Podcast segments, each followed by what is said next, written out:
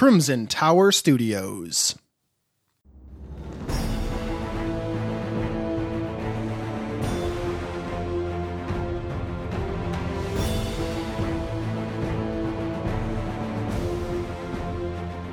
Welcome to the Old World Podcast, the unofficial podcast for Warhammer Fantasy Roleplay and the original podcast to bring you both discussion and actual play in 4th edition.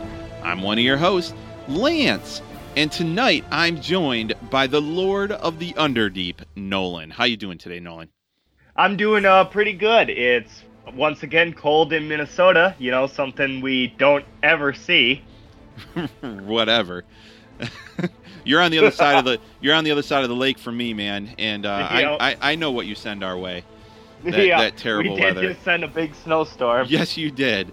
Um, I can't even shovel my sidewalk because it's basically three inches of ice. So, so Steve and Matt couldn't make it uh, this time. Uh, Steve had a conflict, and Matt, man, Matt's like whole family is like sicker than a dog right now. So, so it's just uh, I'm excited to do this. Uh, me and you, man. Uh, Yeah. And I'm excited for a topic today too. oh, this I've been actually looking forward to this for since we kind of talked about what we were going to do. Uh yeah, man. And so our, our tentative title too is Wardens of Roads and Changers of Ways, which um it's amazing. yeah, so I think I think it's going to be a good one. So before we get into it, let's first talk about uh, well, let's thank our outstanding Patreon backers. So their generous donations help to make this show possible. So and and I without Matt's the guy that can actually pronounce things. I am not. So just I apologize up front. I'm going to mess everybody's name up, but I'm going to say Gervasio Lembo. Thank you so much, Gervasio. Thank you so much. And then uh, Michael uh, Wagbrand, Wagebrand.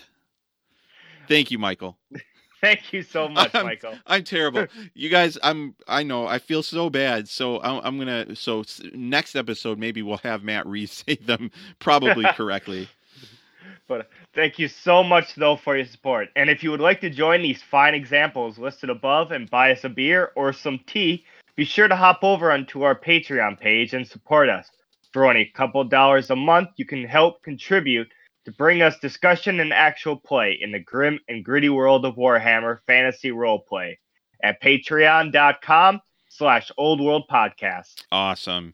Yep, and some some recent additions that we just thrown up for Patreon uh, patrons. We had uh, the Feast of Legends actual play, uh, which is in our vault, uh, and that one was a lot of fun. Um, I don't think we played the rules correct at all, like not even a little bit, but it, we still had fun with it. It Uh, did sound like that. I was listening to it a couple times at work. Yeah, yeah, man. That one was like we cut out probably ten minutes of us being like, "Wait a second, that's not right. This makes no sense." But- yeah. So, because our, our originally we'd actually talked about the Feast of Legends before, and I still think it's a great game. I just no longer. I, I was saying, oh, this is perfect for beginners, entry level, and stuff like that. And I now do not think that's the case. Um, they when we really dug into the rules, it, like it does not do a great job of explaining like how to Mhm. resolve actions and stuff. And so Mhm. it, it almost gives you rules on combat, but not rules on role play, which to me is just absolutely terrible. Um, I think the entire game system makes the assumption that you know how to play 5e, uh, D- Ah, Dungeons okay. and Dragons, and I think if you do know how to play 5e, this is this is You'll 5e. pick it up, no problem. Right. So, and and for someone that's never played Dungeons and Dragons like me, once we got into the game, and it's like, wait a second, how do we make a check, just like a normal check, like to see if Mhm. I pass or fail something, and we couldn't figure it out. So we ended up just using Warhammer rules. So, Ah, okay. so anyway, um, we've also put several new episodes of campaign deconstruction. And uh, I think my number one fan on that is Matt. So he constantly is like, "Oh man, I love hearing your after action reports." But Mm. um, so I if you- do like them too because like then it helps like other like how I will think of a- something in campaigns and it's like oh okay that makes sense doing something like this. Right, right. And that's and if you don't if you're not aware, the campaign deconstruction is essentially me going back through the episodes that we recorded for the actual play and essentially just giving my thoughts about, hey, this worked well, this did not, right? And some of that stuff I even I'll talk about things that happen behind the scenes like this is why this didn't work well or then I'll give some like suggestions and tips, you know. So Anyway, um, and that is you don't even have to, that's not even vault access. I think you can get that for at a two dollar level for patrons. So, anyway, moving on. So, Nolan, what have you been up to this month for for gaming and whatnot? So for gaming, I've been playing more of uh, Total War Warhammer 2, but Oh, here's something that I really would like to bring out. So, have you guys ever heard of a game called Tainted Grail: Fall of Avalon? gosh, that sounds really familiar. Like I've seen Fall of Avalon before, but I don't know Mhm. about the Tainted Grail part. Is that a is that a mobile game? It's uh well, it's now on Steam, but it's uh I wouldn't say an, a direct port to a board game that was on six uh, that was on Kickstarter that raised over six million dollars. Gosh. Yeah, and uh like I actually also put in money to this because it's really cool. Uh but the reason I love it the most and I think it really fits with Warhammer is because so the story is, you know, like Tainted Grail, the Holy Grail, King Arthur and all his knights went out to stop this big evil they call it the weirdness that's like corrupting the island. So all the knights went out, but they never returned. Nobody knows what happened to them, if they're dead, if they're alive. It So- sounds sounds Warhammery already. Yes, and but and here's the best part. So then they're like, "Well, we got to stop this." They basically called out to say, "Hey, whoever wants to go out can." And you play characters that are the best of the worst. Like you all have a special ability. Like Beor is like a blacksmith that's very good at blacksmithing, but he has a festering wound, which means that if he's exhausted, he does not heal every day. Oh. So it's it's like a, a you know, and then you're not you don't ever learn like, oh, I'm a blacksmith. That's actually the third son of the king that can, you know, that's actually also an angel. No, you're just a blacksmith, and you're gonna die like a blacksmith. That's awesome. So that is very Warhammer. So is this like a a board game or a card game or It's a it's it's a board game where you move around pieces on a board and like kind of reveal the map. And every encounter, like you draw cards and try to match up icons and do like damage. huh? I'm gonna Yeah. have to look into this. Is this still on Kickstarter now? Or? Uh, it's it's already ended and stuff, and they're already uh, it's already being shipped out. okay. Uh, but and uh, unfortunately, I might think my copy ain't coming until April, no. and I'm I'm a bit disappointed because I was like, oh, first wave's already done. When am I? Oh, I'm not even second wave. So you know, I'm in my bed crying because I don't have it. nice. Uh, but yes, like I just love that the whole, oh, I'm just a regular Joe, up up against like these monsters. Right. So yeah, that's basically what I've been up to uh, just this month. Nice. So uh, what about you, Lance? Well, I've uh I I've been so besides uh, my family and everything was sick a couple of weeks ago. We Mm, just moved into a house too, which I think I've I've been talking about on social media and stuff, but um it's it's uh it's a really nice beautiful house, but it's one of those like really old 100-year-old Victorian houses, so like it has a lot of work. So I'm spending like every weekend working on the house and everything. But Mhm. um but I have been able to get a few games in. Um, Battlefleet Gothic Leviathan is a, um mobile game, um, and Ooh, nice. yeah, if you know, it's uh, it's Warhammer, so it's 40k universe. You're basically fighting space battles with spaceships. Um, there Mhm. there was an old game called Battlefleet Gothic, which is a miniature space warfare game taking place in the 40k universe. Absolutely love that game. Um, and this game is like essentially a, a port, uh, like a tabletop port to a, game.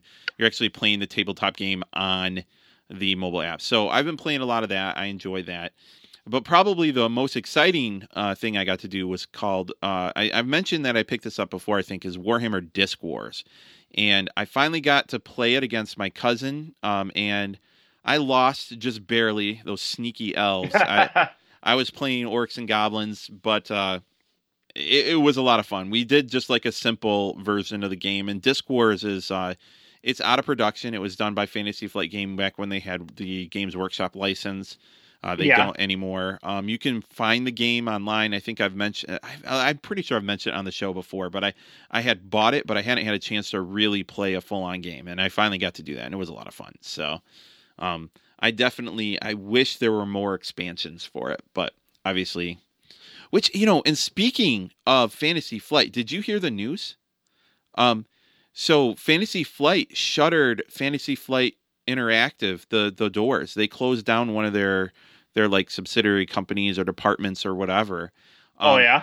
and that is the the company that essentially those teams they they basically let everyone go in the in that department is my understanding and those teams handle their entire role play game line so like the star Ooh. wars edge of the empire um you know uh age of rebellion and force and Yeah. destiny game lines um the uh l5r so legend of the five rings uh role playing game line and then their Genesys system those Mhm. are all handled by that studio so the question is is what's happening to those those properties and everything so there were their re uh, their releases had slowed down quite a bit for the last probably 6 or 12 months but they were i mean they just announced a new release for um i think The uh, One Ring, I think, wasn't it? well, no. So now the One Ring is Cubicle Seven. So, and Oh, I don't know if we've mentioned that, but Cubicle Seven is no um has. I, I don't know what the heck is going on with between them and, and the license holders, but something Mhm. some agreement couldn't happen, and you know that happened because they were going to release second edition of the One Ring. I was very excited about this, but um, they apparently scrapped the entire project because they're ending their license. So I don't know what happened there either. So with Fantasy Flight, it's feasible that they're just going to move these to a different, like, because Asmodee, I think, owns Fantasy Flight. So it's feasible that maybe they're creating a new department or there just hasn't been an announcement yet. But it was some interesting news that came out recently. Well, I do hope they can revive the the systems at least. Yeah, man, with the Mandalorian and everything that's coming, which, by the way, have you seen the Mandalorian?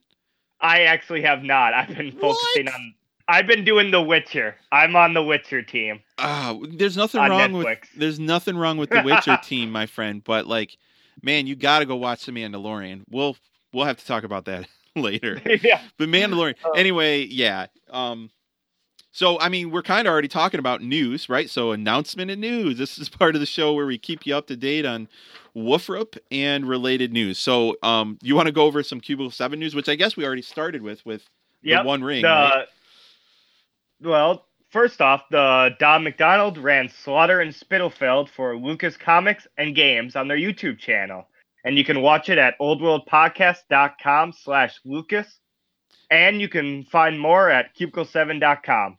Yep. So it's uh, it's Lucca L U C C A. Oh, sorry, yes, Lucca. Yeah, yep. So Lucas. oldworldpodcast.com slash Lucca, L U C C A. But yeah, um, so Dom McDowall, I've never seen him actually run a game where you get to now you can see him, right? He's he's talked at a lot of different things, but this is he actually runs the yeah, slaughter like at he's Spitalfield. front center. Yeah, so did you get to watch it?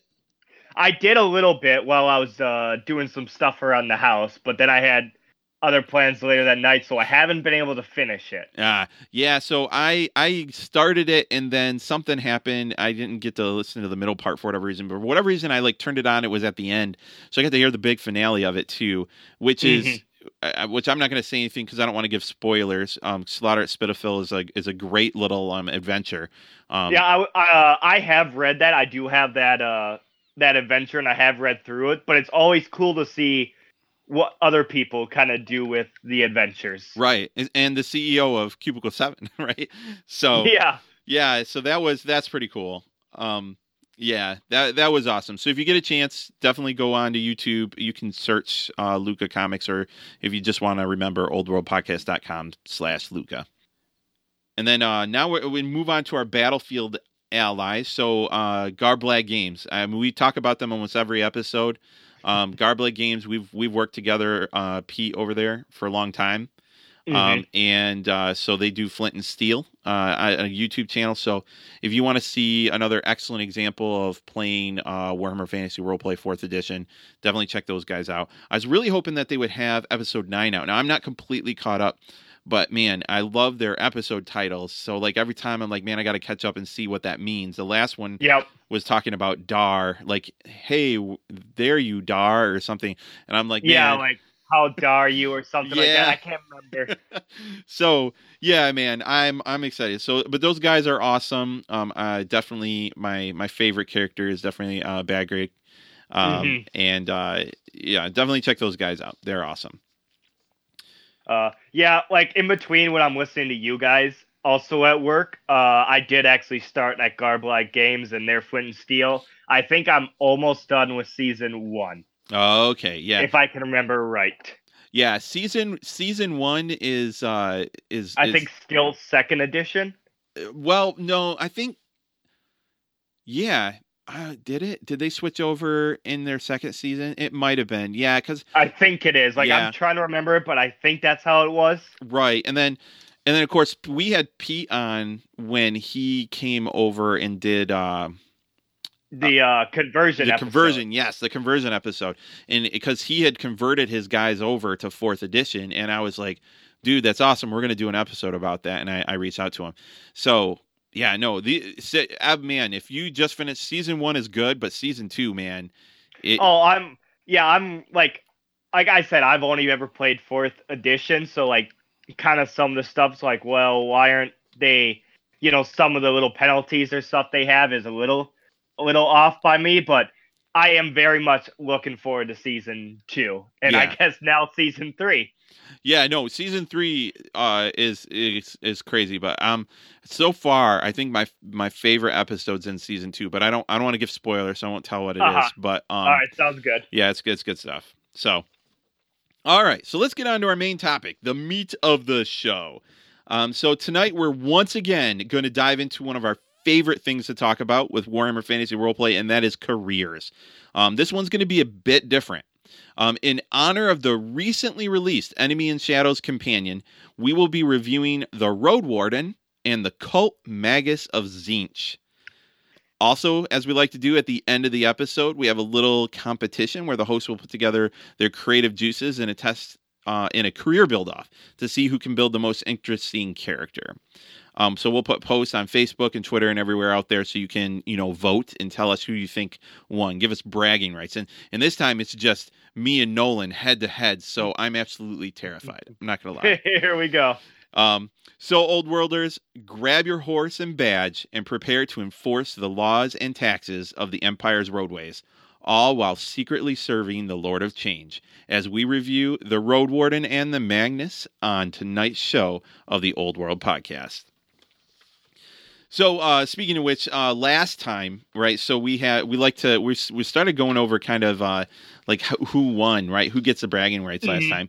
So, um, last time we had uh, Sebastian, the human knight that I did, Sister Bria, uh, the nun that Steve did, and then Matt's halfling beggar, uh. Perwick. And uh, yeah, I won that one uh, handedly with fifty six percent. So I did want to to mention that. There's my bragging rights. Mention them. Yep. But we do have a few notes from last time. We got some feedback from some people, um, and as well some of our patrons. And we love getting feedback.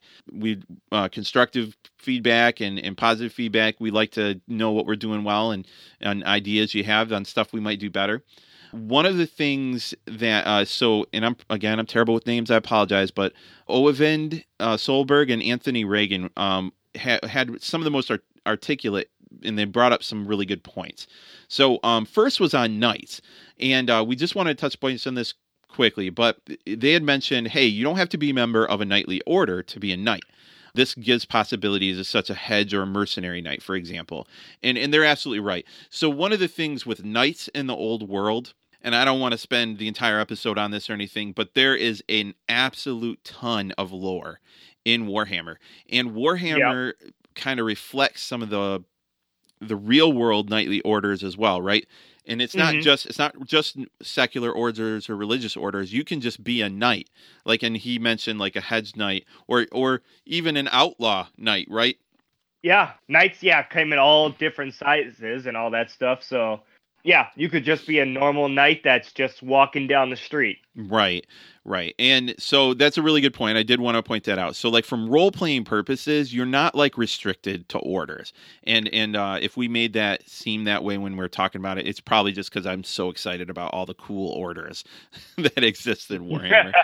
um, also, intimidate and menacing um, and heal can make them a bit more than one trick ponies, and that's absolutely true.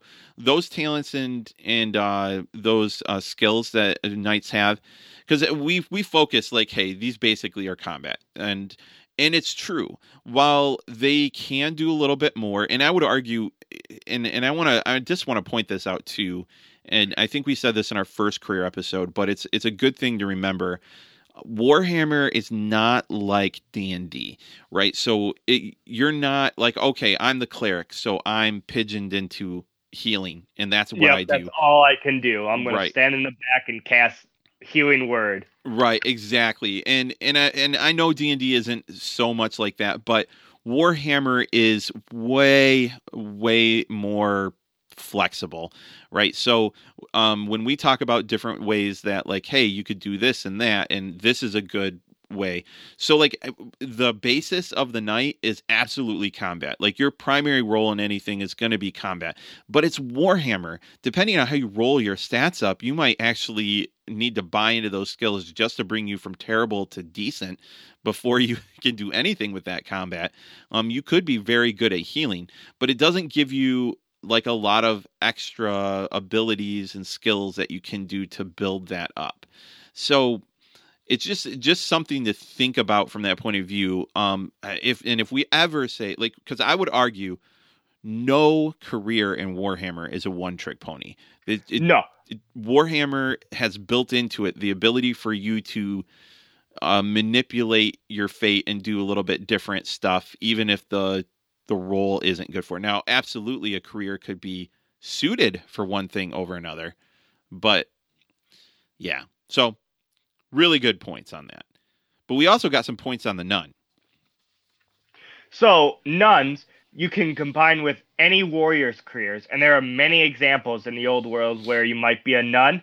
You know, perhaps you gave up your nunneling life to fight injustice you see every day, or you know, there's a lot of reasons why you become a nun. You know, unmarriageable daughters of nobilities. You know, so there's always other reasons why instead of just, oh, I just want to be a nun.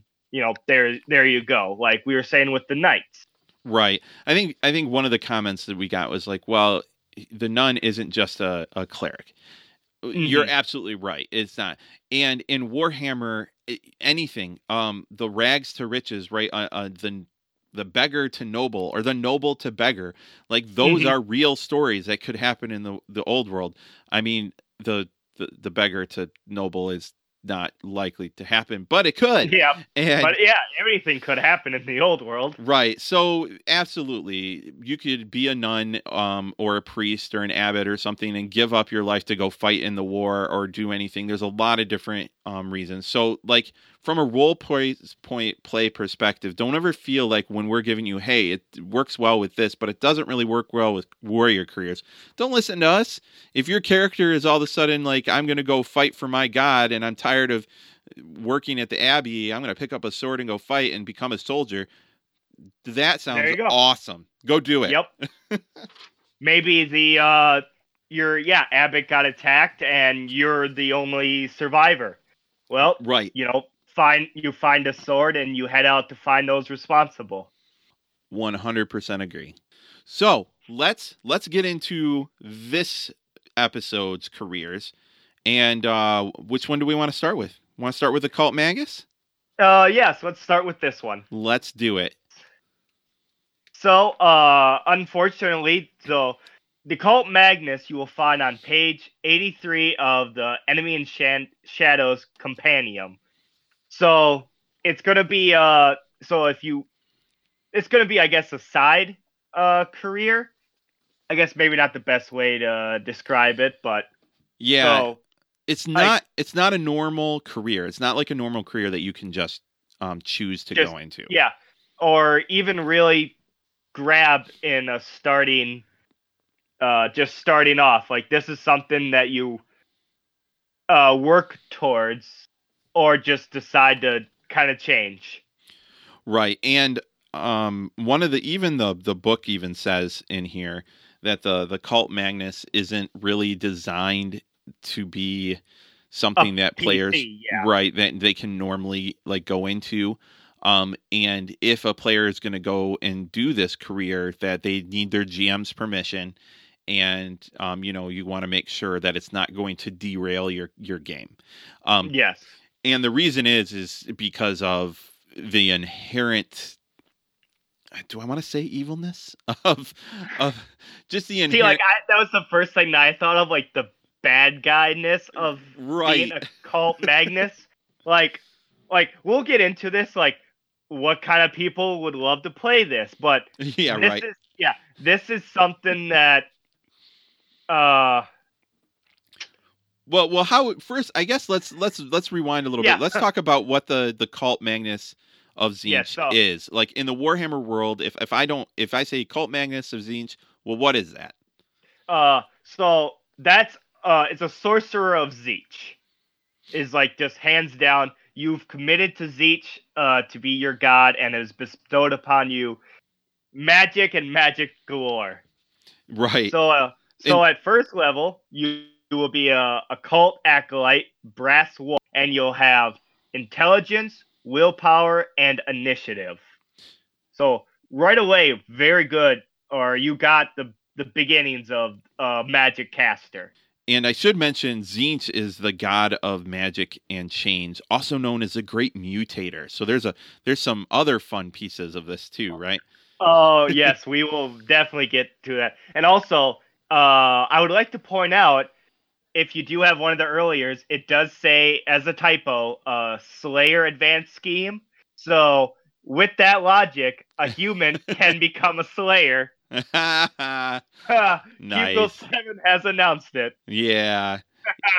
nice. uh, uh, but okay. So speaking of skills, you get channeling Dar, entertaining acting, intuition, language magic, lore tzeentch, perception, secret signs cultist, and stealth urban. Right. And then some talents you get beneath notice, secret identity, Tzeentch's blessing, magical sense, and as we just said, petty magic. Now, and I actually I wanted to point out so um Tzeentch's blessing is a new talent. Yep, is a new talent. Uh so Tzeentch, as we said, the god of magic, has gifted you with a worming parasite within your mind. Which already, you know, alright, you know, see and they say the chaos gods are bad, you know, bad people. Uh I don't see it.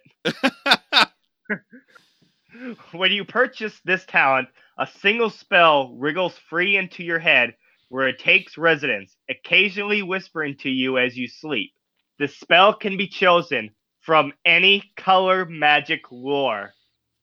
After this, you may purchase one more college magic spell for 100 experience for every spell you have memorized from the lore Tzeentch.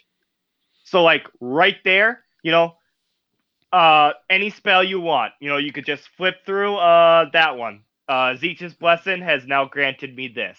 Yeah, and so that's and that's crazy. So there's, there's eight lores of magic. I think each one has like eight spells currently, right? I yep, fully uh, about that. I fully expect that to get bigger um, Mhm. as as we get new releases. So like right now, that's like oh great, pick from these sixty spells. You can have any one you want in eh, across any of the lores, um, of the color lores, which is just amazing. That is It's, like it's like that's it. Like you could just uh Tzeentch's blessing. Thank you. I am now a warrior. You now have that one spell, and you're a frontline fighter. Like that just opens up so much possibility. Right. And there's oh, it's just it is an amazing concept there. Um and super cool. So that's and that actually is a new uh talent that comes right from the companion book. So um Yep. that one that one's super awesome. And I mean when you cuz you think about this really this whole um career is like the concept of a cultist and a mage kind of combined. hmm Yeah. Like, and that's it. Like you're basically magic, magic, and magic. That's if you want to take anything from this, it's that. It's magic. That's. Right. I'm not gonna say that's all you're gonna do, but like that is the main uh purpose of this career is just all the magic. Which, in a weird sense, when you mash all the magic together, it's called Dhar. Which not exactly the most stable. Right. And well the beautiful thing is so we finally have rules for Dhar uh as as a wind of magic in the the companion that we haven't had before. And Dhar is even more likely when you're channeling it to blow up in Mhm. your face than just channeling like one a single wind of magic as it should be. But like yeah, uh, so it is your chance to get like mutations or to have a miscast channeling Dhar are so much higher. yeah. But at the same time, overcasting happens at every success level, not every two. So while it's more dangerous, it's also stronger. Oh my goodness. I I'm all I know. See, my, and my concern is is I'm waiting. uh, Which of my players is going to come up to me first and say, "I want to be a, a cultist of Tzeentch." yes, uh, uh, and that is why I'm not in this because I'd be like, "Hey, I'm a cultist now." Like, uh, like I'm gonna tell you right now. Before I got, I did this career. I was like, "Oh, let's see how magic works and all that." Now it's like, I want the magic, every magic, please. yeah, it's awesome. But yeah, so if you roll an eight anywhere on a challenging or language magic, there you go. That's a miscast. Plus, all living souls. Now you got to roll for minor corruption. It's It's It's so- oh, it's it's it's oh, I'm I'm gushing a little bit right now. If you can't tell, listeners, but Dhar is v- amazing and at the same time horrible. so this tells you yes, uh right there. this is how you know we we love Warhammer and and the grim and dark, right? So when we get super excited on more ways to like cause mutations, corruption, and death, like Mhm. by accident, even to your own character, and we're giddy, that that's how you that's how you know. So yeah, this is uh man, and this is all just this is tier one. We haven't even Yeah, got to the good stuff. But uh, and uh, so yep, and trappings, occult insignia, ritual ritual vestments, and a secret tattoo. Like that's just what you start with right there. That's it's beautiful. I love it. So now we're gonna go to number two at occult Magnus. Uh, you're gonna be a silver four, and now you develop fellowship. So not only do you have the magic, you also are now slightly charming. And some skills you can pick up with that are charm, cool, dodge, endurance, research, and sleight of hand. Yeah, when, And for talents, you are a cat tongue, chaos magic tzeentch, double life, and public speaking. And so also as uh what was seek the sorry, Tzeentch's blessing, double life is another talent that is very new to the compendium. yeah, this one is it's so good. Spoiler warning, I took this. Alright, I will say I took this. A little spoilers to Yeah. people. Yeah, I I expected when when you, based on your questions you were asking, I'm like, yeah, he's doing double life. Yeah. Uh, so, and you're probably wondering, well, like, what does that mean, double life? Well, you are so good at maintaining a secret identity that you now you leave two separate lives, and what that means in Warhammer terms, you can now roll a second career, and you play as in you're in that career, and the Magnus. So you get both, and the and the Yeah. rules are even clear on this. You can advance in both. You, So- yep, you count as belonging to both careers and may purchase advances and talent in either one. You It- can leave either one. So I want so something to consider, right? So there are um 10 different uh characteristics, right? So you start with access to 3. By the time you get to tier 2 here, you have access to a fourth. You can go into a whole nother career and get 3 or 4 additional. Like if they're different, you could you could almost choose to increase any of your characteristics. Like it's Yeah. just it's so so incredibly powerful. Um and uh it's I mean, it, now the the it's balanced by the fact that it's not like you still have to pay double the the experience in order to move both up, right? But like Mhm. it's still um it's still it's it's a super cool, very flavorful talent. Yeah, but at the same time, you know, you're, the cult Magnus isn't exactly going to be going to the grocery store and buying a glass of milk, you know. so they're not exactly, you know, welcome in public. So you need this double life just to survive. Right. Right. And actually that's that's a good point that we should make, right? So if if you are newer to Warhammer and don't understand, like occultists are like secretly they're, they're secret, they're secret societies. Um, they serve the ruinous powers of four chaos gods. If anyone in power whatever find this out or witch hunters you'll be killed on sight even like a standard villager found out you're like oh yeah i'm a cultist of tzeentch excellent they're going to get their pitchforks and try to kill you so Yep. you you definitely need to le- live this secret life And yeah, so you're exact yeah, you're that's exactly what that means. and now for trappings, you have a chaos grimoire, good quality ritual vestments, and schemes. Uh schemes so this is one of the things i love about the writing that cubicle 7 has done on all Yep. of these and it just when they do like a trapping and it's a scheme like Mhm. it's so good um, or what was it? Uh for the Slayer you have guilt. or shame. Yeah, I think it was Oh shame. sorry, shame. Yeah, or something like yeah, that. But yeah. like, no. Yeah, a Here you go.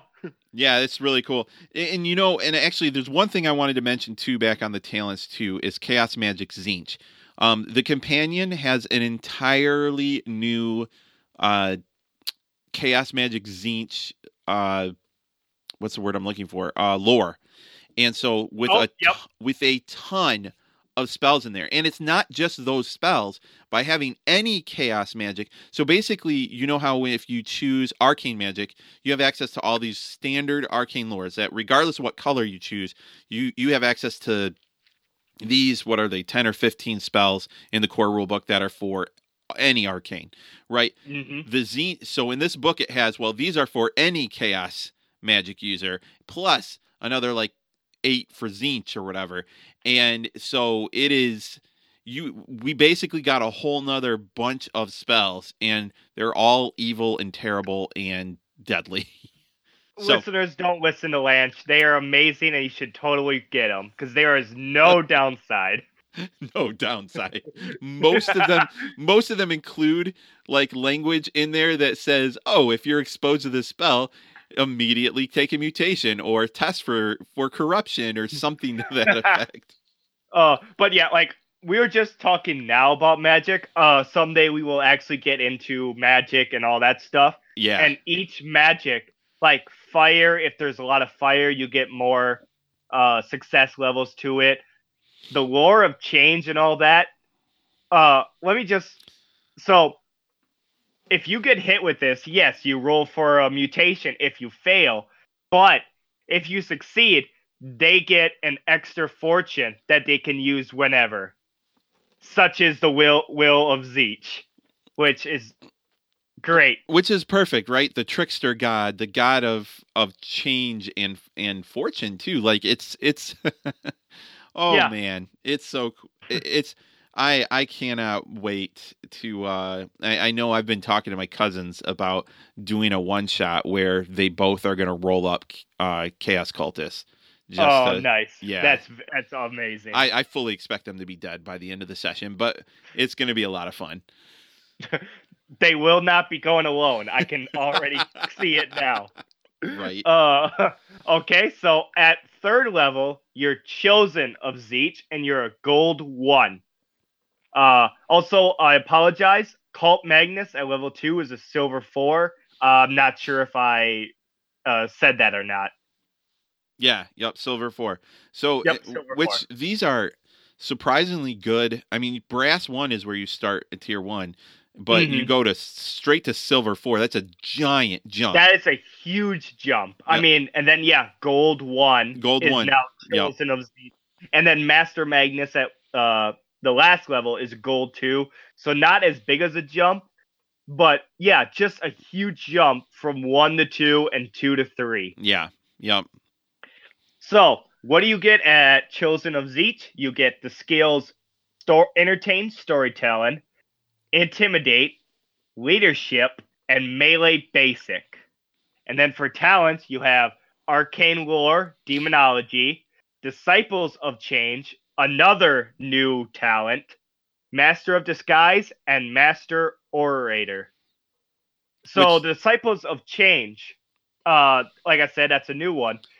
If you ever get a mutation, you roll twice and get to pick which one of those you want. Which which okay, so in in some ways I I would like as a GM if you survive to make it to tier 3 of Chosen of Tzeentch, like as a player rather, not a GM, you should absolutely choose this.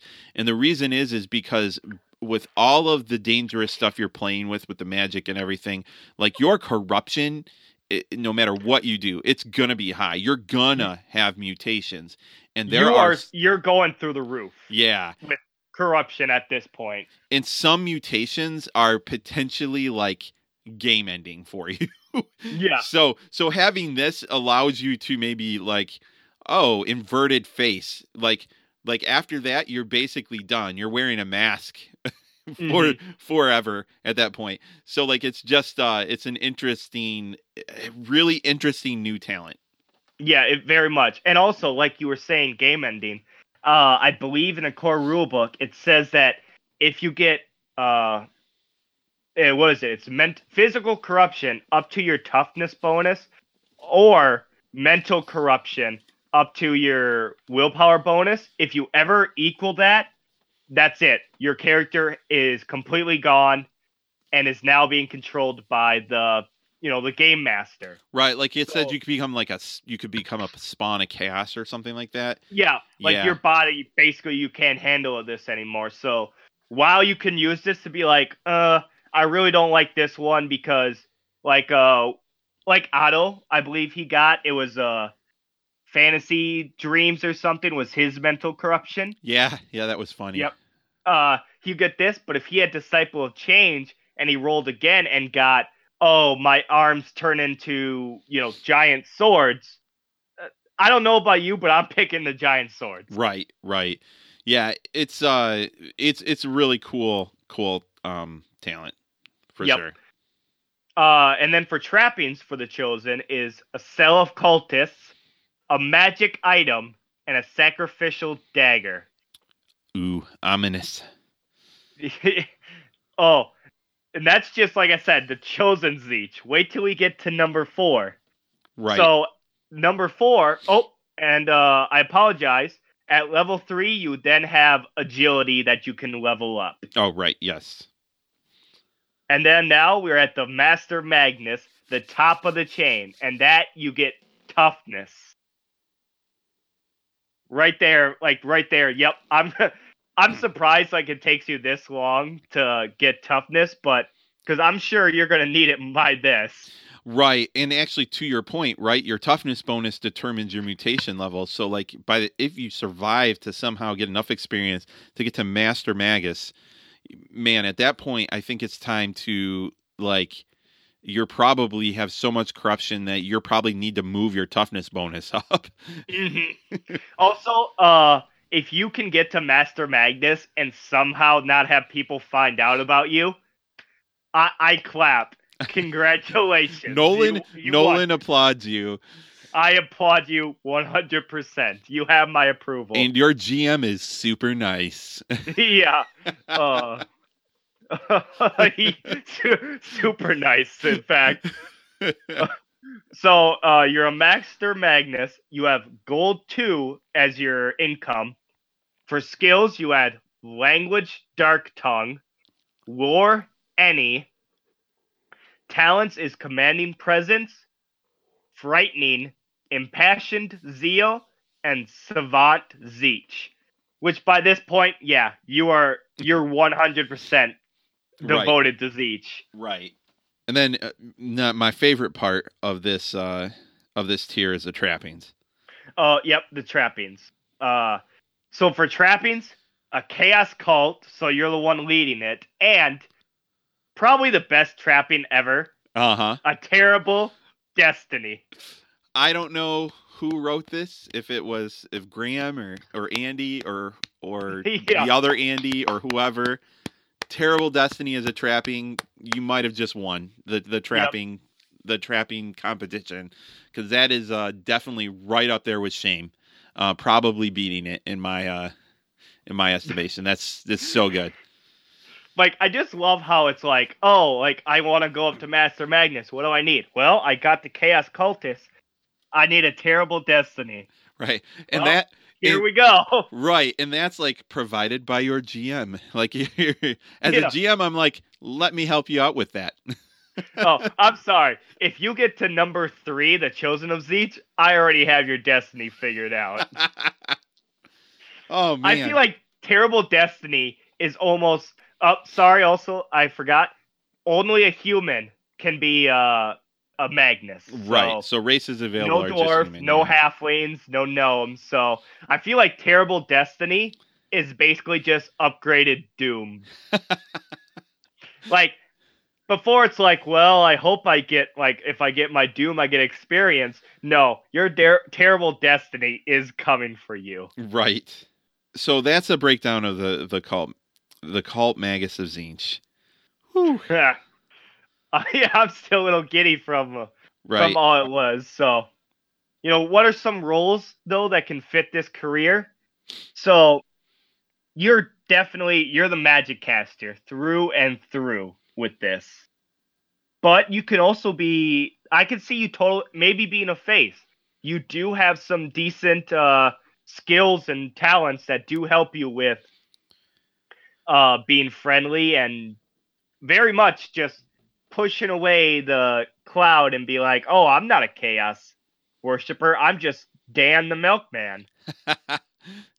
yeah, I I agree with you 100%. Um magic users in uh are can essentially just by being a magic user, having access to even something as simple as petty magic, like in a in a party in a group of people that immediately makes you a great support character, right? So Mhm. being able to do the the little things that you might not think about like we need light in the dark cave um, you have a spell that can unlock a lock you know um, just create there's so much you know out there right? Like even uh, somewhat small combat spells. You don't need a, a bow and arrow in order to shoot at range or you know whatever Yep, it might you go. be that you you might need. So a great support character and that's right from tier one. And when you said face i agree a thousand percent especially once you get to tier two right? Like have- it's like it's early enough that you can, you know, very much get it. Like beneath notice in the talent in the cult acolyte of number one, you know, that helps, you know, sneak around and stuff like that. Then number two, you have public speaking, which helps with your fellowship. So Uh, because uh, because I what what I was gonna say is like at tier two you have access to fellowship and then it gives you char- charm and cool right Yeah, right th- right there you you Mhm. have the ability to massively with not a very much experience but you can spend between those two things to massively increase your ability to lie or to convince someone or to charm someone um, Mhm. which immediately makes you absolutely you could step in and be the the party's face their social the social character right there easily Yep, right there. And I guess, well, like we said with the face, so I'm just looking at it right now as the Magnus. If you go all the way through with that double life, you can basically fill any role yeah with absolutely double life. You know, you could be double life and roll a knight, and now you can be a frontline person. right or you know? or a hunter and be at range really good or a soldier and have lots of different options for combat or or some sort of academic or a wizard right and potentially get access to way more spells Way more spells. You have all the spells now.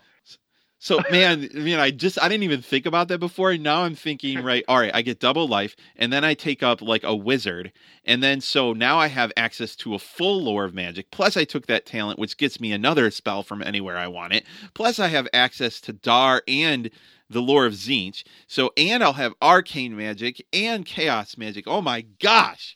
Yeah, well, like I, it's funny because like I was first looking, I was like, oh, double life, and then I'll just be a warrior, and you'll just do that. And then in the back of my head, in the chaos gods fashion, no, let's keep going, man. Like you can have so much more, Oh and I no! will, I will tell you, people, I resisted for five seconds. like uh, just looking like at work and all the time just thinking about this like just all the amazing possibilities you can have with the Magnus. Yeah, th- there it is a lot. So and and so the roles it fills once you get that face and support, it's super strong as either a face or a support. Um, getting like leadership um, in the next uh, in intimidate in tier three, um, Mhm. those are going to really help out with the the face um, level too. And I would argue by the time you get to tier four, a secondary role might be fighter. And and I only say that because if if your party doesn't have a fighter and somehow you survive to be tier four, having access to toughness and having melee basic, like you could potentially, uh, you know, you can hold your own just a little bit. yeah, exactly. So you you won't be a pushover. So I mean, there's a lot of opportunity, and to your point, the double life essentially lets you be a jack of all trades, right? Yep. You can you can essentially find another role that will allow you to fill any gaps that you want to fill. So So now we've been uh some of you guys have reached out to us and say, "How do I become a chaos, you know, worshiper or how do I become the knight, the witch hunter?" Well, as the Magnus, you know, let's say you're on a adventure and you find a you you find a book and you start reading. You know, your curiosity gets a hold of you. Next thing you know, you know, maybe you realize the power that these chaos gods can give to you. that's And you know, you know, you try to use it for good, but you know, maybe that person that pushed you down when you were in kindergarten, maybe he has this coming. And then Oh, next thing you know, now you got a terrible destiny. You j- you went so dark right there. Oh my yep. goodness.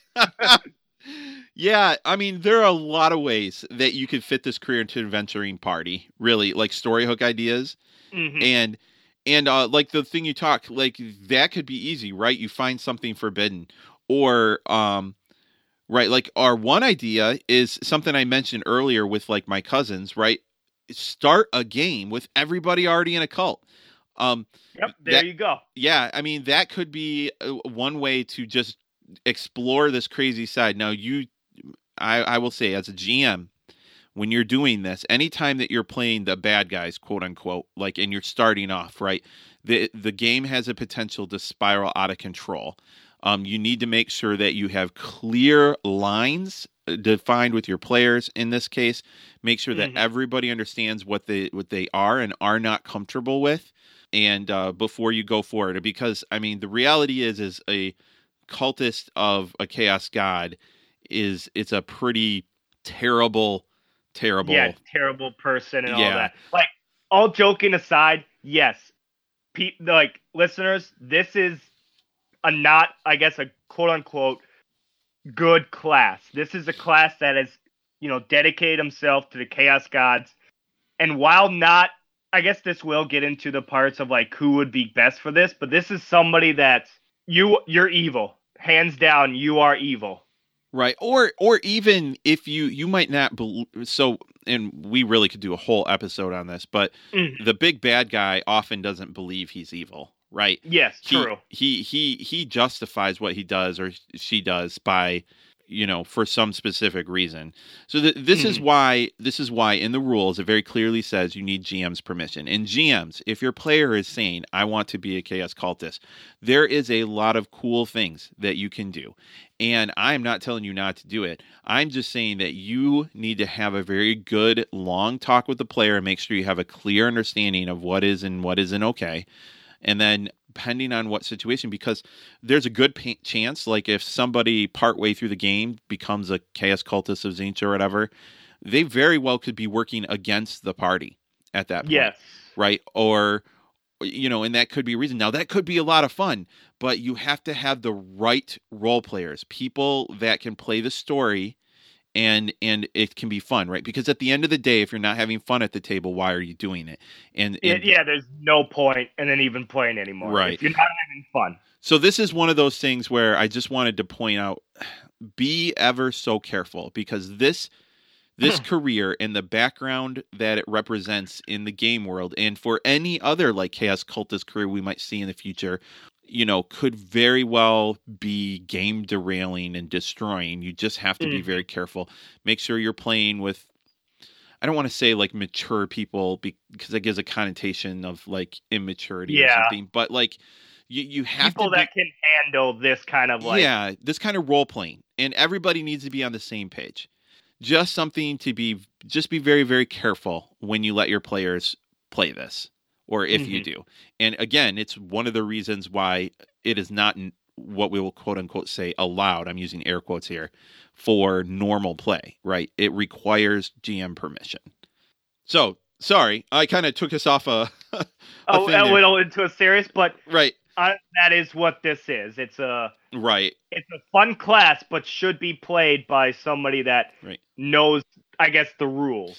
Right. And and you know, and there are other ways to play this where it doesn't have to be super evil, right? You could be part of the Mhm. cult um, you know, and just like focused on revenge for whatever reason and this is your power to it and you live this secret life but you're really ashamed of it and so you could play it as part of the party and it could be a great storyline or arc for your game. So it's just again, it's all about how you play it. So Yep.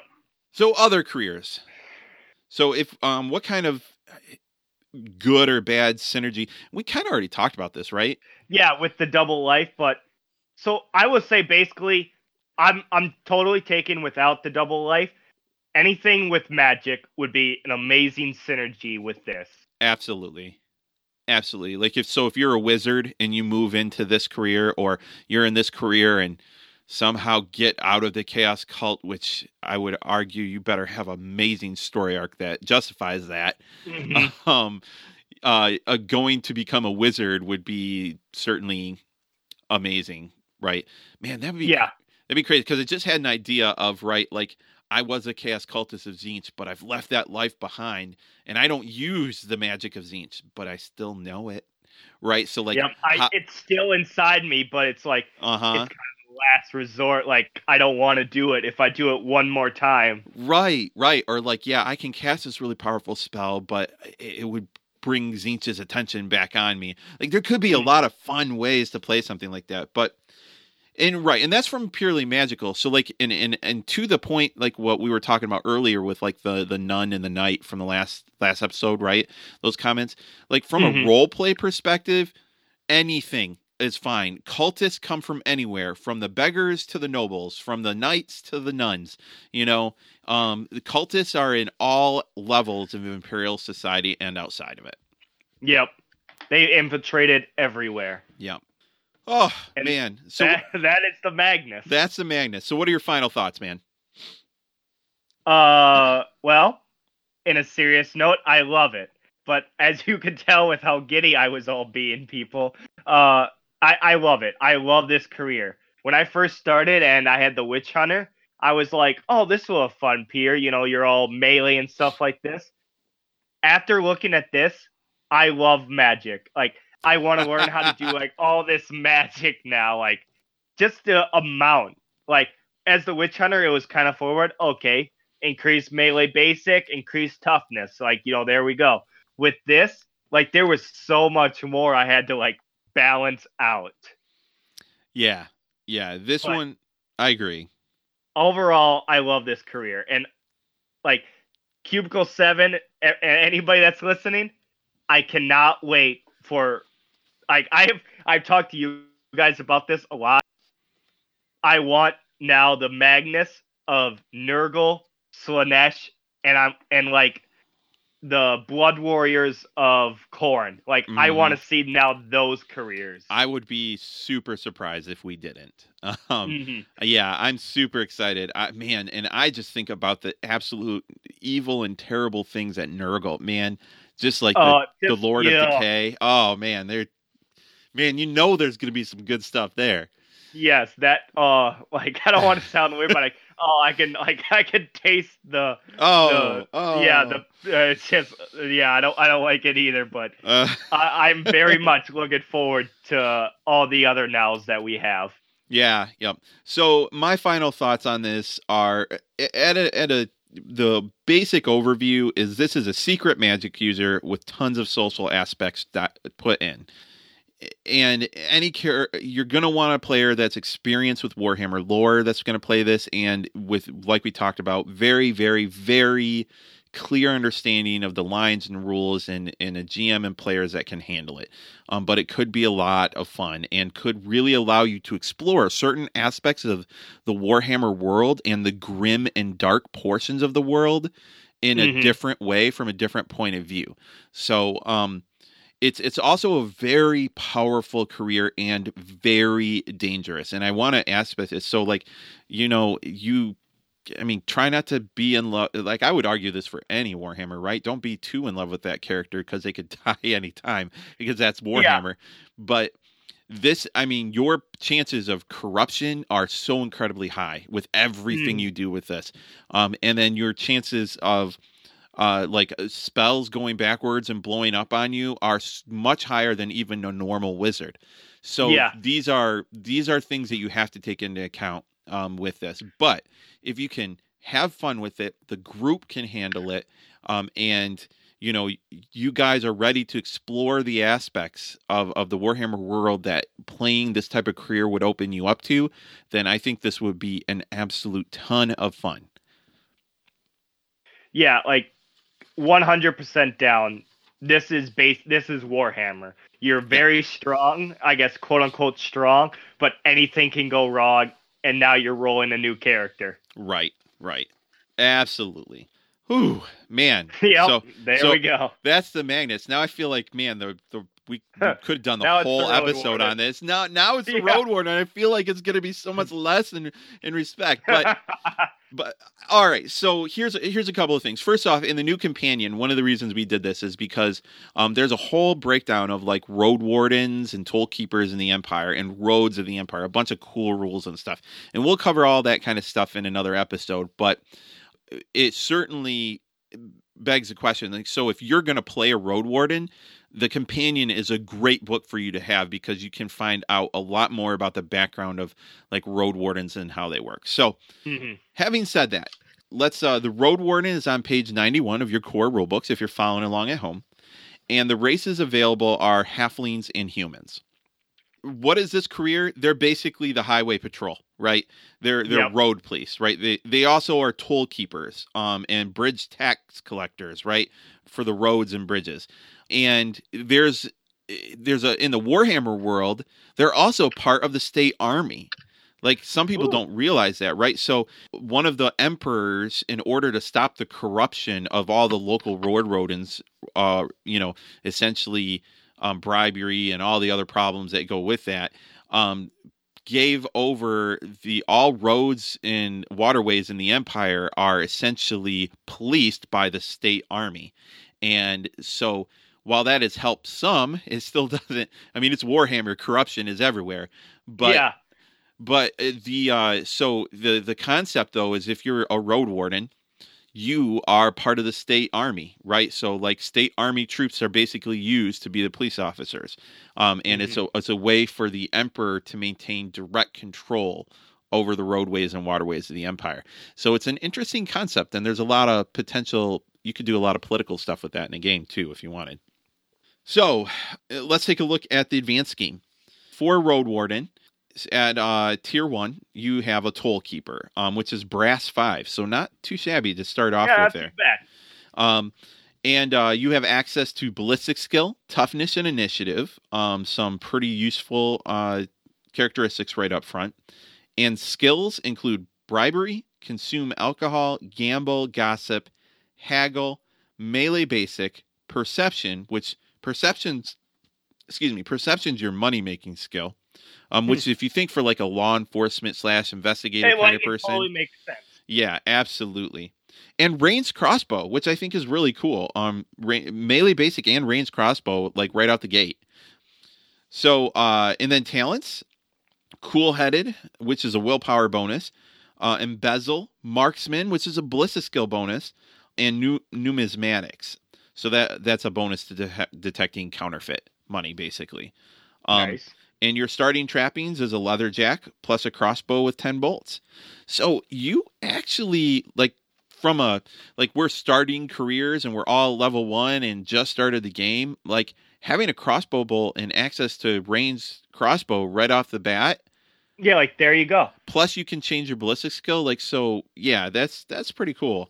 Um, so next level up is Road Warden, and that gives you access to weapon skill, right? So now uh, your combat skills and plus toughness you already have, and Mhm. initiative. Skills you get uh, are that you have silver two for your status. Skills you get is animal care, endurance, intimidate, intuition, outdoor survival, and ride horse. So totally makes sense for for Yeah, totally. Like yeah, like you said, you're the police, so you would want to be pretty good on a horse. Right. Yep. Because you're patrolling the roadways. so yeah, perfect. Talents include crack the whip, uh, criminal, rough wide rider, criminal, Matt, criminal, um, and rough rider, and seasoned traveler. Ma- Matt loves that criminal talent. I, I'm always surprised when he doesn't take it. Yeah, I, know. Really like he's done it twice now, and like, man, I would have lost money. Um, so, so the uh, trappings include a hand weapon, mail shirt, a riding horse with saddle um, and harness, plus rope. So, uh, pretty standard. So now we have a road sergeant, right? So you can see the military theme here. Road sergeant, Yep. silver four. Um, get skills, athletics, charm, leadership, and range black powder, which is super cool. Etiquette soldiers, fearless against outlaws, um, which fearless is an amazing talent. Um, Fearless is actually very like it. If you can get fearless, definitely get it because oh, it helps so much. Absolutely. I mean, when uh, in the actual play, when the players fought that Vargulf, man, Yeah, that that that fear like crippled them all. Like they they were punching, they were not punching at full strength because of it. Um, Yeah. and uh, that just it hurt them for. It took them like two or three rounds to get get over it. So yeah, um, hatred any, which is fascinating. Hatred any that could you could be really tact- tactical with hatred it, when you get to choose a hatred. So it's, yeah, it's an interesting concept and nose for trouble. Um, trappings include a squad of road wardens, a, a pistol with 10 shots, a shield, and a symbol of rank. So, so right there, you get a trapping and uh, the pistol, and you have ranged black powder. Like you're upgrading your ballistic like almost right away. yeah, absolutely. Absolutely. And um I forgot to mention, right? Fellowship is the skill that you can increase at this point too. So uh, there's man, there's a lot of potential with the road warden. So, but we'll talk about that in a second. So, uh, tier four is a road captain. Status is gold one. You have lore, empire, and navigation as your skills, and then talents. You get combat aware, which allows you to test to ignore surprise, which could be hugely powerful. Um, Mhm. commanding presence, kingpin, another one of Matt's favorites, and and public speaker. Um, so, so you're also very good at persuading people. right, leadership and and social it, it comes into play a lot here too. Yeah, so trappings include light warhorse, pistol with ten shots. You'll notice this is a second pistol at this point. Yeah, right, which is cool. Um, a quality hat and quote, cloak, and a unit of road wardens, which is Mhm. pretty awesome. yeah, So let's talk about what roles this career can fill. So like right obviously we already talked about this right from the get-go, ranged, right? yep. You're the ranger. Yeah, you you can definitely um you know like handle the reins with the crossbow, the ballistic skill, uh, you you know the access to, to update that um right off the front. And then I would even act as secondary roles. You're a good fighter, you have access to melee basic, you have access to toughness right Yeah. and initiative, right, which are all great great ways to affect combat.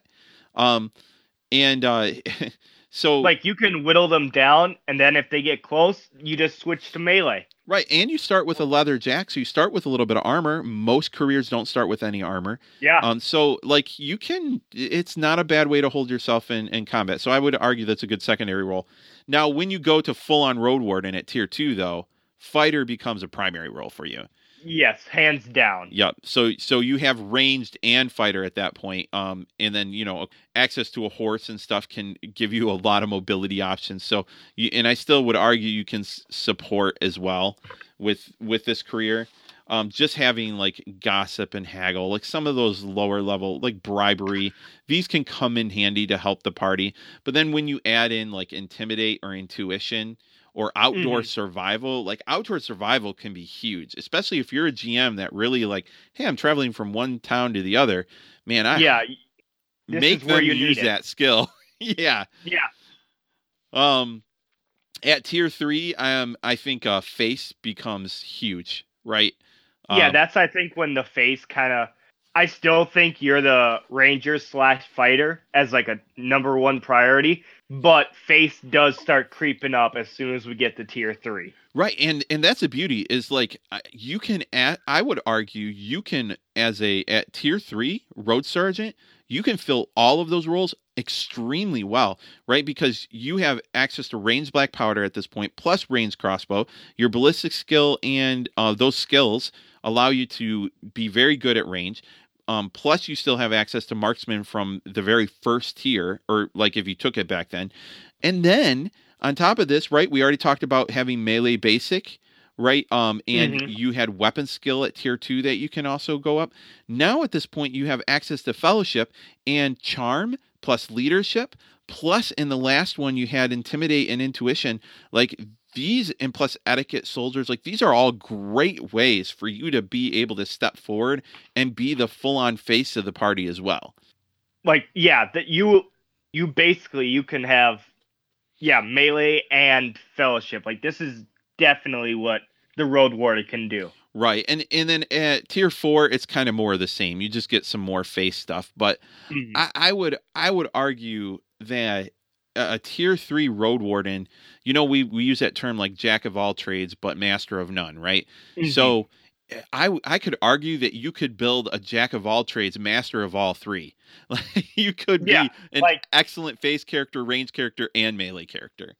yeah that's exactly i think you're right you're right right there Plus criminal. So Matt's happy. So there you go. yeah matt's happy awesome. Um, so what are some thoughts, some ideas on how you might fit this career into an adventuring party or story hook ideas?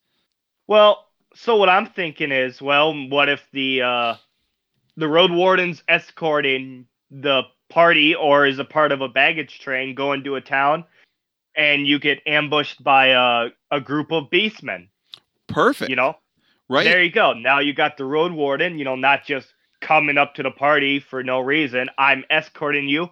Oh no, we got attacked by beastmen and the party and the road warden, you know, you're the only ones that survived. Well, Right. we still got to take the shipment. You know, right. there you go. That's the adventure right there. or or you could as a party essentially all be supporting the road warden, right? The the Mhm. road the road captain is sending you all on missions, right? And the road warden is the, you know, the official, right? But you're there like as his posse to back them up, right? Or yeah, or like just sent out on patrol patrol or even like um you could be out for a favor, right? Sent on a dangerous mission or patrol and and uh, like essentially the road warden badge allows your characters to potentially as a party have a reason to come together for some like legitimate mission that's given to the road warden and everyone to support it so um or the road warden could just be i mean and this is the beauty of warhammer right running away from the life for or Yeah. you know there's a lot of reason that uh road warden might join a party of adventurers you know hmm um, so I don't know what type of uh well oh okay, so like what options for good and bad synergy again, I want to stress that there really is no bad synergy in Warhammer from Yeah. a, from a a role play perspective. But if you're looking purely at mechanics, this career doesn't do a lot to help you with magic. Um, so Magic and anything and kind of like we said, you know, you can be a face character, but you you never get willpower. You'll never get that. So, like we said, there is no bad synergy. I would not be a mage and want to become a road warden, or a road warden want to become a mage. Yeah, probably not. I mean, it, again, you could, and and Yeah. then you could be a mage with some awesome combat skills behind you, or what have you. So it's not. I mean, it's not a bad situation. Just it doesn't uh, synergize super well. Yeah. So what's some good ones? I would say uh the warrior class. Yeah. So like soldiers, knights, cavalrymen. You know, you already have horse, you know, Right. your horse riding, so that'd be perfect oh, going to those two. and some idea I just thought of. What if you're conscripted into the army and forced to be a road warden? That man, that could be a Mhm. great way for you to fit into almost any adventuring party. It just it just came to me. Yeah, Uh, nice. So, so what type of players do you think would most enjoy this kind of career? What are your thoughts? Mm, I, my my thoughts would be somebody that like with the witch hunter, like I've said the first time, the kind of melee person. You know, you start with ballistic, so you you're a ranger at first, but you do have the ability to go into combat. So I think a perfect would be somebody that likes the fighting aspect. Yeah, and I- would argue that a road warden is actually a, a pretty good for a new player, either new to Warhammer or new to role playing, um, because Mhm. it's very straightforward, right? Like from a combat perspective, and you can, you know, and, and most people can be explained, hey, you're put on a highway patrol. And most people can figure that out and work with that. They don't have to have a ton of Warhammer lore to just know the roadways are infested with bandits and and you've been you're in the army and this has been your job you're you're a road a road warden you know serving the emperor Yep. right most people can get behind that and figure that out without too much trouble so i, I think honestly any player could i mean new old anyone should be able to enjoy this player i don't see a lot of Yeah. restrictions on the road warden that that might make it difficult or hard to play Yeah, I I mean, just looking at the scheme, I don't see really much. You don't ever increase your agility or dex, which I think does influence like the dodge mechanic. yes that's true So like you're not exactly going to be dodging maybe much if you want to go that route, but you do have toughness which increases your number of wounds you can get. So I think it does kind of balance out right there. Right, right. And and yeah, I agree. Agree 100%. So what are your final thoughts? final thoughts i i like the road warden you know like we said it's a new not i wouldn't say like a newbie's career but it is kind of nice to be like hey this is what you're good at you know there's not much else from there so it's a good jumping off point Absolutely. And that yeah, I agree 100%. Plus plus you could utilize it's a great point too like even if I don't know where I want to end up with the story or my character, like I could start at Mhm. Road Warden and there's not a whole lot that I would like regret from starting there, right? Like even if I wanted to become like we said a magic user would be not a great synergy. Let's say I eventually oh, okay, I've I've been playing this game for a month or two and and now I want to become a, a wizard. You're not going to Yep. regret the time that you spent as a road warden, right? Like it'll just help No. you keep your wizard alive when you when you know move over Yeah. that. So you already have a decent enough melee basic you know you could Right. go to a mage and if in, that happens yeah now you got a little bit of a backup Absolutely. So yeah, I I I agree. There's lots of combat options with this. A road warden should be able to hold their own in combat most of the time. And really and and maybe the most beautiful part of the road warden is like it in the easiest reason to fit them into any adventuring party or any storyline that you're doing.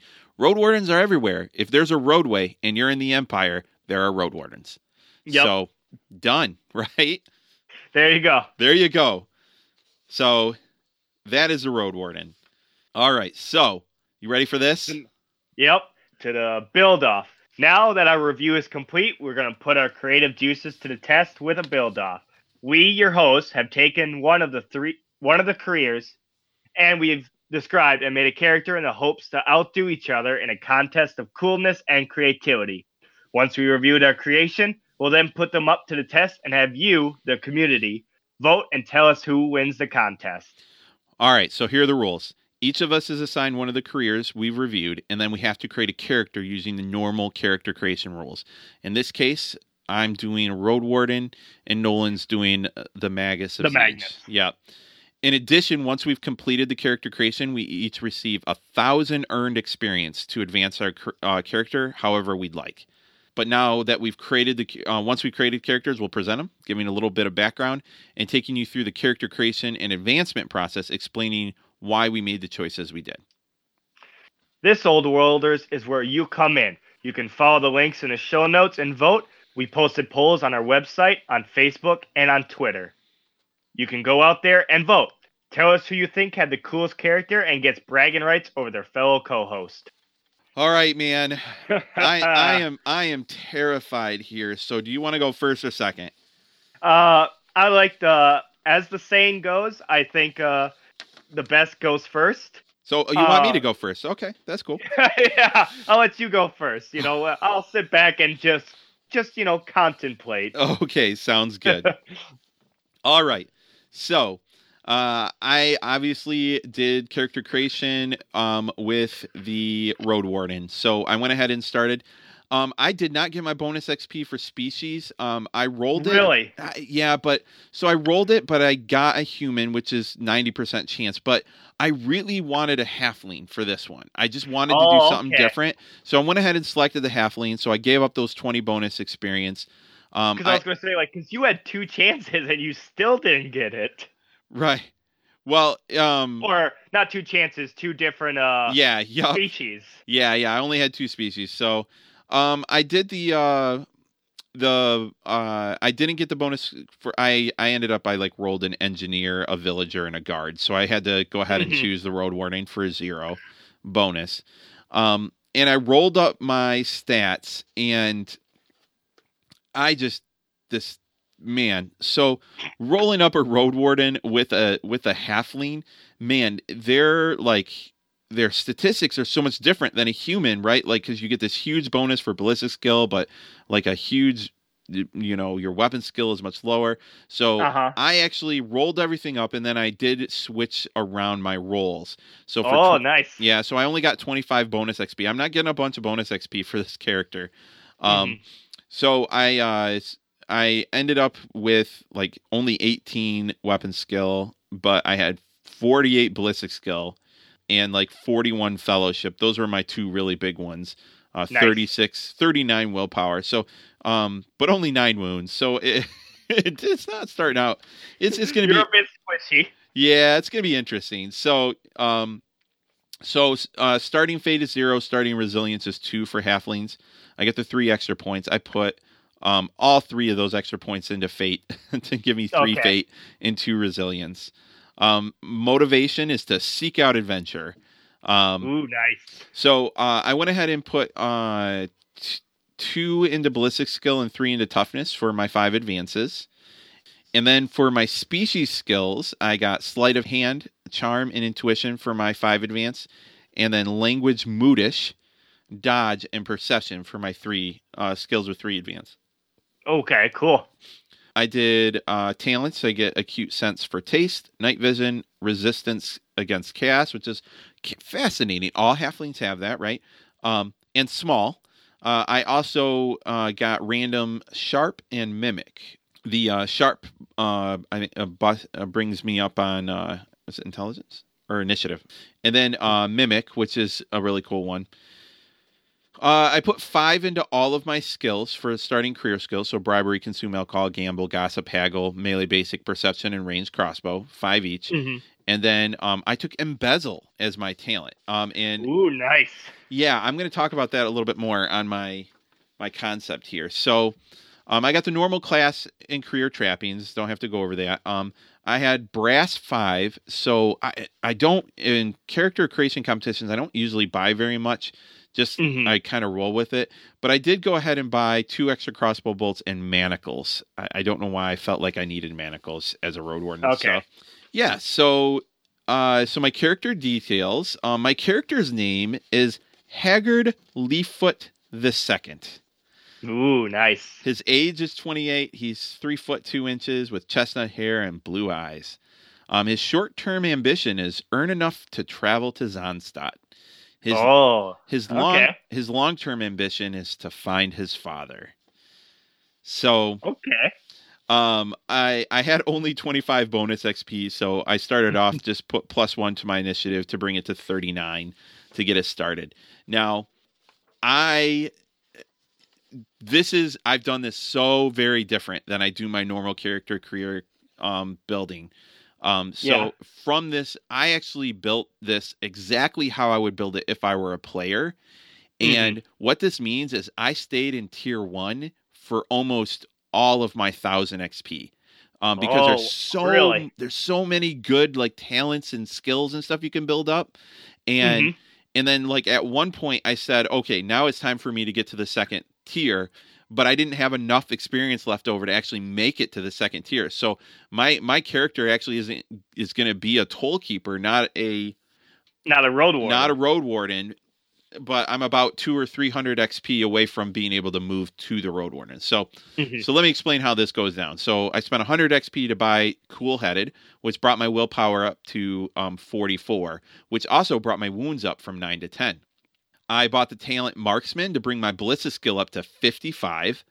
Um, I bought the talent Numismatics so I could see and uh, counterfeit money more, and there's a little bit of a story reason why. Um, Okay. I put plus five into my toughness to bring it up to 40, which bumped my wounds again up to 12. So I'm trying to correct my wound issue there. Um, I uh, bought plus one to initiative to make it an even 40, plus four into bribery to bring my bribery to 50, plus four into gossip to bring it to 50, plus seven into melee basic to bring that to 30. I put seven in it just to get it to 30. Um, I know, right? That's like 150, 15 experience just to be like average. So uh, then I put two into perception to bring perception up to 50, um, four into haggle uh, to bring that up to 50. Um, and then at that point is when I'm like, okay, I'm done buying everything I wanted to here. Let's move up to the next level. So that's when I started building up this the requirements to go to tier two. So I didn't have enough experience to make it all the way, but I did put three more into ballistic skill to bring it to 58, and three into initiative to bring it to 43. So, so let me uh, let me tell you a little bit about the background of Haggard here. Um, Haggard's father worked in the town hall of Holes, an influential county of Zahnstadt. One day, his father was summoned to Zahnstadt, and then after several months, both him and his family disappeared. Haggard was determined to find out what had happened after one of his cousins went to Zahnstadt to find his father, and she too disappeared. That was the last straw for Haggard. As he joined the state army as a road warden, he figured he could travel easily as a road warden and have the authority to find out what happened to his father. Instead, he was assigned to a small toll keep. Every day, Haggard hones his skills with a crossbow and dagger. He is spending his time asking travelers about news out of Zahnstadt and being the best toll keep he can so his sergeant will promote him and Haggard can travel south to find his father and adventure. So so what we what I end up with is a halfling toll keep here who has um, a 50 in bribery. Um, he has embezzle. So when he makes money, he embezzles to try to get more money to buy more gear. Um, he has a ranged crossbow of 63, um, perception of 53, intuition of 48. Um, he has gossip and haggle both at 50, endurance at 40, entertain at 41, gamble at 41, cool of 44, a charm animal of 44, charm of 46, and bribery of 50. Nice. Haggard Leaffoot is skilled. He has a lot of different skills that can really help him. His problem is that he has a strength of 14 and a base weapon skill of 18, which again is melee basic is only 30, even though I put a total of 12 advances into it. Oh, boy. So so and he has sleight of hand of 40 too. So like like when you when you look at this from a pure like this character is is completely I built him based on the story. He's spending all this time building himself up, trying to find out information. Eventually, he's going to get promoted to road warden. And he's going to get Mhm. his horse and he's going to ride down to Zahnstadt and be like, "Where's my dad?" So, nice. so that's Haggard Leaffoot the second. Oh, that, All right. I like that. That is awesome. It it is. I know it's awesome, but I also know that I'm going to lose here as you start. So so Well- let's let's hear. Well, we'll see. Uh, so I, like we said, I took the cult Magnus. My name is Sebastian the Fox Rotman. So uh, I did get the species experience. I did roll human. uh huh. So, uh, but as this is in a companion, uh, I could not roll the Magnus. Yeah. So yep. I just, you know, I that was, you know, I couldn't get the experience, so just kind of that away. Yep.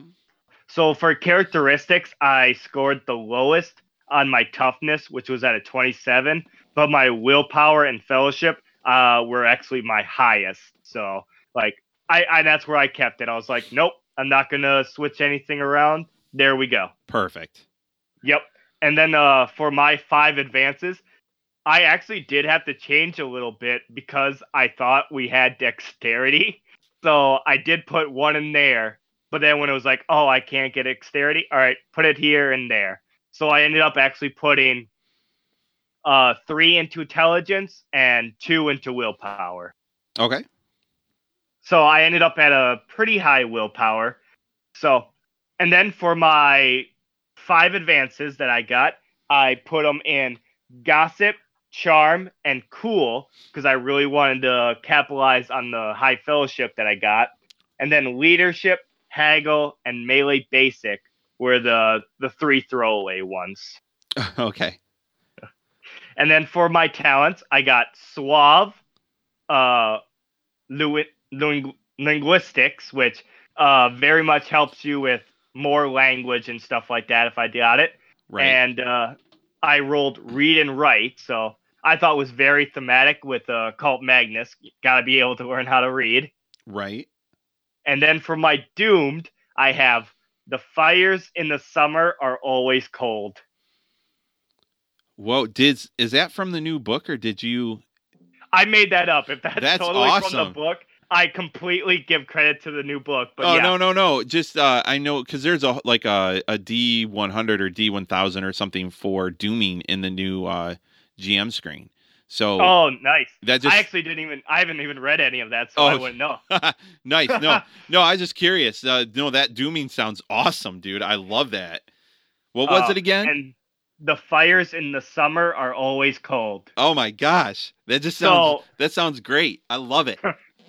uh, and then for my talent, I took Tzeentch's blessing, and I learned the purple pall of Shyish spell. And I believe I'm. I read that right. The Shyish. It's the, I think, death magic. Okay, wh- which one does that? What does that one do again? uh, uh, I gain one armor in all hit locations, and I gain fear of one. And for every two success success levels, I increase my fear. Jeez, that's awesome. yep, like I was like, oh, I wanted to do a damage one, but I was like, no, I'm a bit squishy because with my, I only have 13 wounds. hey, that's still that's still one more I- wound than my halfling ended up with. So True, but yeah, like I never increased anything like that, so I was like, yeah, I'm gonna need a little bit of armor. no, that's awesome. Great spell choice. All right, and then for my thousand experience, uh, I also put five in everything because, uh, so I made this character like this is going to be my bad guy for my uh group of friends when we do the my Warhammer campaign. Nice. Like this, he's going to be the big bad. So I kind of like, oh, I wanted to put everything and get him leveled up. Okay. Uh, so I leveled them up right away as soon as I did the five and the with the thousand experience. I leveled them right away. I took chaos magic six times, and that was enough to get me a mutation. ah, what did so? What'd you roll? Did- So, uh, in the companion, there's a bunch of new chaos uh, Uh-huh. corruption, and I took well since I'm a Magus of Tzeentch, I went under that, and I got blasphemous soul, which uh, I gained the hatred of a religion, so I picked Sigmar. Oh, that's awesome. I get so yeah, blasphemous soul, and um, get this, plus ten willpower. Oh no! yes. So, and uh for you listeners reading, channeling Dhar is connected to your win uh willpower. Yeah, So I can channel great. That's awesome. Yep. So That mutation worked in your favor. Huge. yes. Uh, speaking of Matt, I wanted one. I can't remember what it was called, but it was uh, you gain a fatigue condition every week. You do not cause somebody to gain a corruption, or you yourself gain of corruption. That's I was gonna call it the Matt's corruption. ah. we all know how he loves that. oh, So yep, I leveled Matt. up and took uh so yep, took chaos magic six times. I took public speaking, which helps charm uh and influence people more than normal because Uh-huh. like I said, I got very high fellowship. And I took double life. Uh, of course you So did. guess I did. Uh but here's X I did roll three times uh because I did the whole steps because it's just like you would in a character creation. But I didn't like my choice. So I ended up taking Witch Hunter. Oh no, you're a secret cultist that works for the witch hunters. Yep. And here's actually why, uh, listeners, because like I said before, when I did this, I thought dexterity was one of them. And uh, so the witch hunters, they can never level up their strength, uh, initiative, agility, or dexterity, but they can level up their weapon skill and ballistic. Yeah. two of those that I don't have. So Right. with the Witch Hunter and the Magus, I can level up anything but now dexterity and strength. Nice. So I'm very much, like I said, I'm packed and ready to go. Awesome. And then I leveled up my willpower two more times. And then I took challenge uh, channeling Dhar four, and because uh, I have language magic, and that's what's used to cast, I took that 14 times to get that to a 54. Ooh. So now I have a channeling of 55 and a language magic of 54. Nice. So I can cast my magic. Man, those are elf levels right there. Yeah, like I I'm going up against Lynn. That's right. yeah. You Oh, you might stand a chance with those levels. I don't know. Yeah. She, she her perception is like um ridiculous. She could probably oh yeah, my my she will see me coming. Yeah. Like I I am not that stealthy. Like my stealth urban is a 29. I'm. How I've lived this long, I am surprised. But uh, and I also did take heal because I, I I'm gonna need it. Yeah. I'm 100 percent gonna need it. Yup, for sure. So also, I want people to know this. So my short-term ambition is to get a mutation, but I did do this after I already got my one mutation. So this will be I want another one. Right? And then my long-term ambition is to become exalted. Oh. Like I want to be exalted in uh Tzeentch's eyes. Like I am his chosen. oh man. That's great. Yeah. Um so and uh that is Sebastian the Fox Rotman. So Sebastian Rotman uh grew up and wanted was very much in love with the Sigmars and the Empire. Unfortunately, one day when he was coming across some cultists, he noticed a book. And being a curious mind, he took that. And as usual, he decided to read. What better way to know your enemies than know what they're looking for? Unfortunately, as we all know, Tzeentch works in mysterious ways, and over the time, he was able to unlock secret potential, granting hidden powers of magic all around. And as he grew more and more and more, he realized that Sigmar and the whole religion, uh, and the whole empire must burn, and he is the one to do it. And that is wow. Sebastian the Fox Rotman. Well played, sir. Well played. Thank That's- you. I uh like and uh just to kind of go and summarize, I have the treason of Tzeentch. Characters can only use base characteristics to roll. Oh. And that's like it's a it's a six. That is my uh number I gotta get. That's not. That's that's that's really good. Yeah, like bam. and it's willpower range, so I don't even have to be near you. I can just oh, your 18 is now all you can use to fight me. Right, and you wouldn't need very many success levels to really get to that six anyway, because you're you have a really you you could you already have a really high uh, willpower, so that's man, Yeah. that's awesome, man. that's awesome. Like I said, I went completely like I went out there in magic. That was the whole purpose of this. Ah, that's awesome, man. Very well done. And those are our characters. Again, we posted polls on our webpage, on Facebook, and Twitter. Be sure to vote and tell us which character you like the most. Awesome. All right, so it's time for that one segment. Feed your greater demon. Awesome. In the Feed Your Greater Demon Show segment, we talk about ideas you can use to help support your Fligus, that's your FLGS, friendly local gaming store, and build your Woofrup community. Um, today's idea, uh, we're talking about uh, get inspired by attending convention games. Uh, Nolan and I were talking about Gen Con just earlier. So Uh, well, Lance was talking about conventions, and I was listening. I am very excited to go to Gen Con. So, um, so anyway, the idea here is is one concern that a lot of people have about when they think about growing a woofer community in their store is that they might be inexperienced playing uh, woof rip one shots um, or one shots in general. And one of the things that we constantly recommend over and over again is like run one shots, right? It's going to be difficult to have a bunch of people coming to a store that might change out or whatever potentially. Mhm. Um, so, one great way to get confidence is to see what others are doing with one shots. And a great way to do that is to find a convention or two where Wolfrup games are going to get played and sign up for as many of those games as you can. Convention games are generally written to be short, action packed, and often friendly to newbies. And uh, our other idea is playing in several games with different GMs can help build confidence and understanding of both the system and how to run a time bound game for strangers. Also, ask the GM if you picked their brain after the game and ask questions on how they went about writing the adventures and what advice they might give someone to running a wood shot for strangers.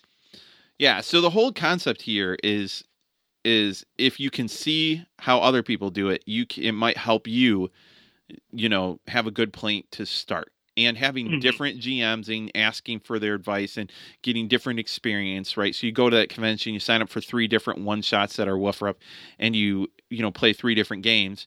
Like, I mean, that's a lot of time that you spent playing Woofrup, but that's also a lot of time you get to see how other people run one shots and what works, Yeah. what doesn't work. And experience is one of the best teachers. So Mm-hmm. that's Yeah, like that's don't be idea. afraid to have, you know, go up to somebody and ask. Like even in anything, like if you run a go to a D&D or Star Wars or any kind of game, you know, what did they do? You know, like it's a different system, but we all are just trying to like make great stories and entertain and grow a community and as friends and everything. So whatever system you're really playing, ask them. You know, you might get some inspirations for your game. That's the whole idea. All right. That is our show tonight. Thank you, Lord of the Underdeep, for joining us. Uh, it's always a pleasure to be on here. Excellent. So, in our next discussion episode, I- I'm going to be 100% honest. I have no idea what we have on the docket. Things have been so insane. Um, I know that we have a couple feelers out there for a couple different show topics. We um, and uh, have a couple of thoughts. So just be on the lookout. We'll have some more episodes coming. Uh, our our release schedule has been insane and crazy, um, and definitely not in any sort of order recently. um, but uh, we're we're gonna try to get more on track um, now that I'm a little bit more settled in, in my house and and we're past all the holidays. So um, just be on the lookout. So, intrepid listeners, keep in touch. Let us know your questions, feedback, and even show topic suggestions. You can contact us multiple ways by checking out our website at www.oldworldpodcast.com, Twitter at oldworldpodcast, or Facebook at facebook.com slash Old World Podcast. And while you're checking us out on the various social interwebs, be sure to hop on over to our Patreon page and support us. If you like what we're doing and want to help out, become a patron. For only a couple dollars a month, you can help support the show and get some cool rewards too. Check us out at patreon.com slash old world podcast. Also, let us know what you think. Visit iTunes or your preferred podcast service and rate us. Every review helps us reach even more Warhammer fans. So uh, this is Lance saying good night, and may the road wardens not look too closely in your direction. And this is Nolan saying, Let me show you the power that Tzeentch can hand you. This podcast and related website are completely unofficial and are not endorsed by Games Workshop Limited or Cubicle 7 Entertainment. It is intended for educational and informational purposes only. GW, Games Workshop, Warhammer, Warhammer Fantasy Roleplay, and all associated logos, illustrations, images, names, creatures, races, vehicles, locations, weapons, characters, and the distinctive likenesses thereof are registered trademarks of Games Workshop Limited, Cubicle 7 Entertainment, or their respective trademark or copyright holders. All original content of this podcast, including any audio or video information, is the intellectual property of the Old World Podcast and Crimson Tower Studios LLC.